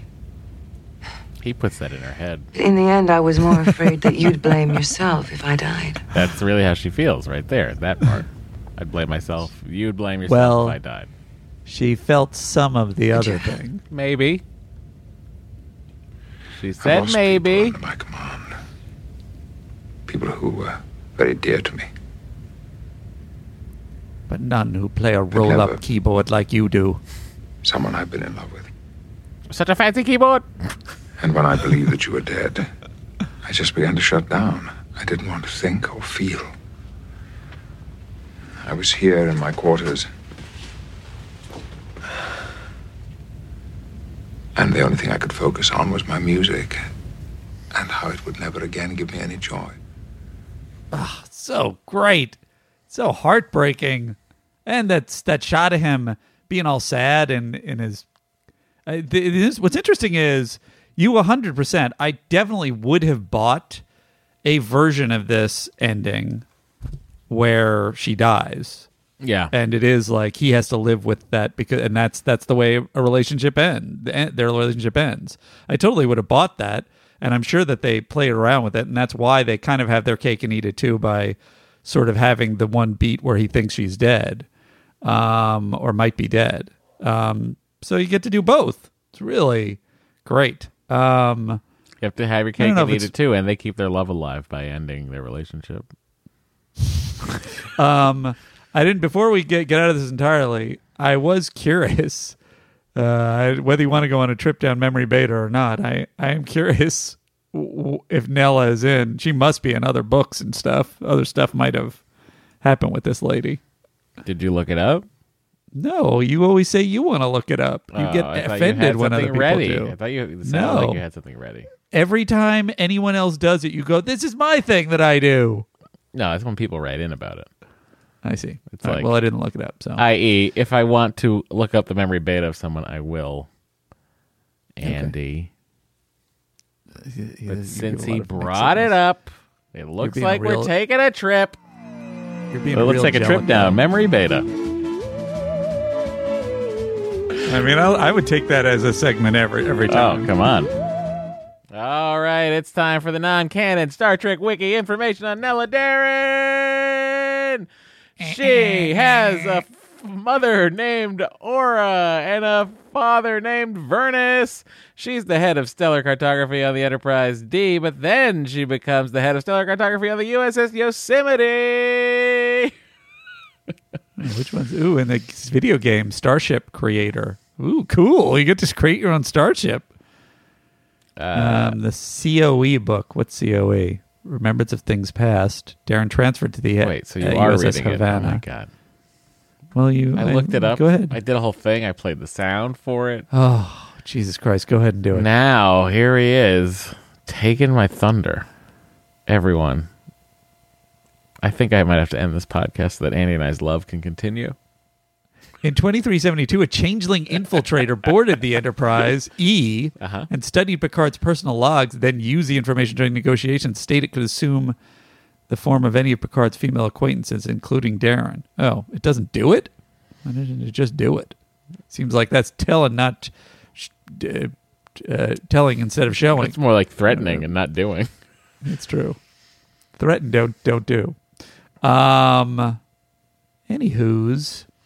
I'm surprised, by the way. I think it's not a detailed beta. No, I would think that they would have gone far more deeply into this. I don't know what our rule is on this, because I really want to ask if she's going to be in it again. Star Trek. What our rule is on? I think you usually tell me whether they're coming back. Yeah, no, she's not in it again. It's only this episode. I don't get it. What? I feel like this character is. I'm sorry, great. Andy. I mean, she's in it all the time. She's in the next 7. I just don't understand why you wouldn't have her. You don't have to bring her back that much, but bring her back at some point. Ron Moore wanted to continue the relationship on board the Enterprise D, but he was in the minority. He thought that she matched up well with Picard, and they should have played it out over several episodes. I agree with Ronald D. Moore in his AOL chat in 1997. Man, that guy knows what he's doing. Here's a controversial opinion. Ronald D. Moore knows how to write. Oh. Do you want to play the rest of that scene? I interrupted. That's okay. And then I saw you standing on the transporter pad. And I knew that I could never again put your life in jeopardy.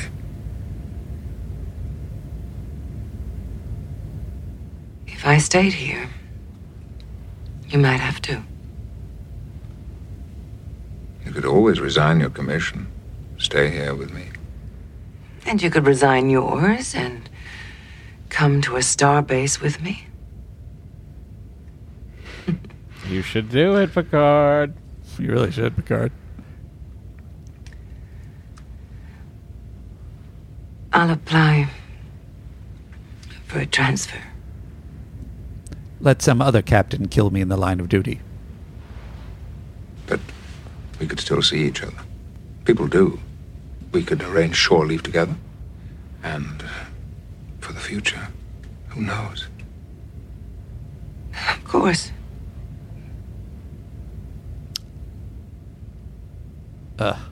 So painful. Again, this is so their love can continue. So stupid. You really missed that. There it is. Promise me. Don't give up your music, because that's a little part of me, and I love you. Oh, wait. No, that wasn't said either. So, such beautiful performances. And they're talking about long distance and how they both know it's not going to work, but it's not stated. And neither of them are ever going to give up their careers. So good. I disagree. I think Picard will give up his career at some point. He'll be so fed up with everybody that he'll be like, "Yeah, why don't you track down Nella then?" Sitting on his ass in that stupid vineyard with the Romulans. Go and find this lady. Probably partially because the actress passed away in 2014. Yeah, well, that might have been a hindrance. Also, they probably just didn't even care to look it up or try to do anything with the character. I love Star Trek. I love Star Trek. Okay. It's time to find out who's the MVC.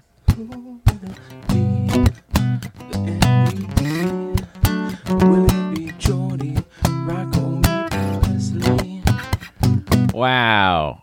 What do you think, Andy? I was going to say R.I.P. to Wendy Hughes. She was good. She was a really fantastic actress. And interestingly, Australian. No other claim to fame for Secunda.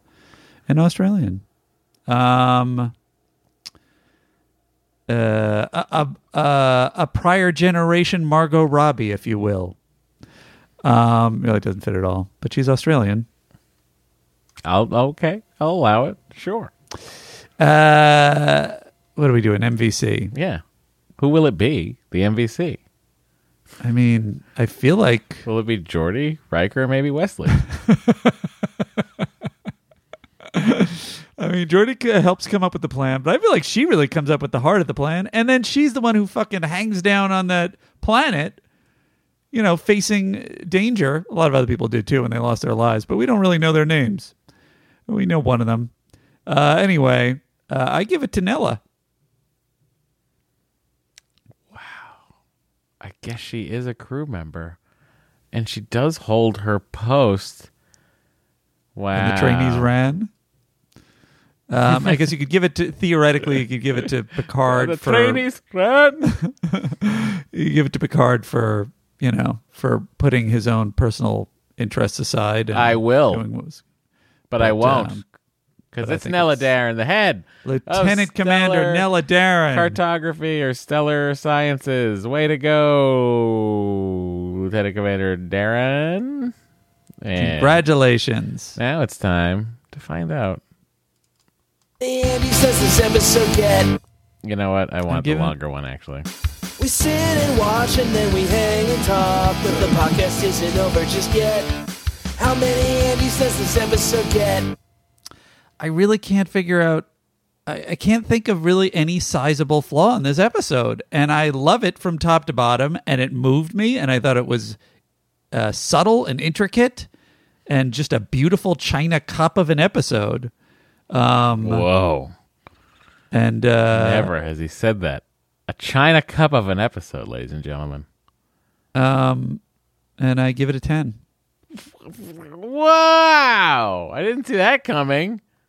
I think it's incredibly bold for them to do just a quiet relationship episode. There's barely any action in this, and it held me the entire time. Ladies and gentlemen, I am shocked, stunned, and delighted that Andy got to enjoy it so much. And I give this episode... Oh, it does a really good job of everything it's trying to do. But for me, it's not a 10. It's a 9. It's a 9. Hate women. It's a no. That's not at all. Hate relationship stories. But I think that certain somebody was underused in this episode, and his name is Worf. Where was Worf? That is true. He was probably just busy because he had that two-parter all to himself. Also, a great use of Troy for a change. I agree. Great use of Troy. Great use of like. Everybody, including the sets. You know, the Jeffries tube had its moment. It's true. Why can't I give this a 10? Yeah, what is holding you back? It's not one that I rewatch frequently. Because you're jealous. You're looking at it from Beverly's perspective. That's the other thing is it's interesting that like how jealous was Beverly, and I like that they paint it with a light hand where it's like she kind of knows she has no business being jealous, but maybe she feels a little jealousy. It's really nice. Yeah, it's also like what lacks for you? I don't know. It's just like I can't quite put my finger on it. So maybe I should just go ahead and say, well, I will say this, you know, granted, maybe I'm being giving it a boost because, you know, I'm sitting alone in my little quarantine hut and I'm looking at this amazing romance. So maybe I'm just more inclined to, you know, be satisfied by the episode. It may just not be your cup of whatever the terrible herbal blend was she gave him. Yeah, but it's a 9 for me for sure. It's for sure a 9. Uh-huh. Not quite a 10. He's really thinking it over. His eyes are darting around. It's like I'm really like trying to think like what is it about it that doesn't make it a 10 for me? I'd like to have some sort of reason before I can do it. And the longer I go without coming up with a reason, I think I might have to give it a 10.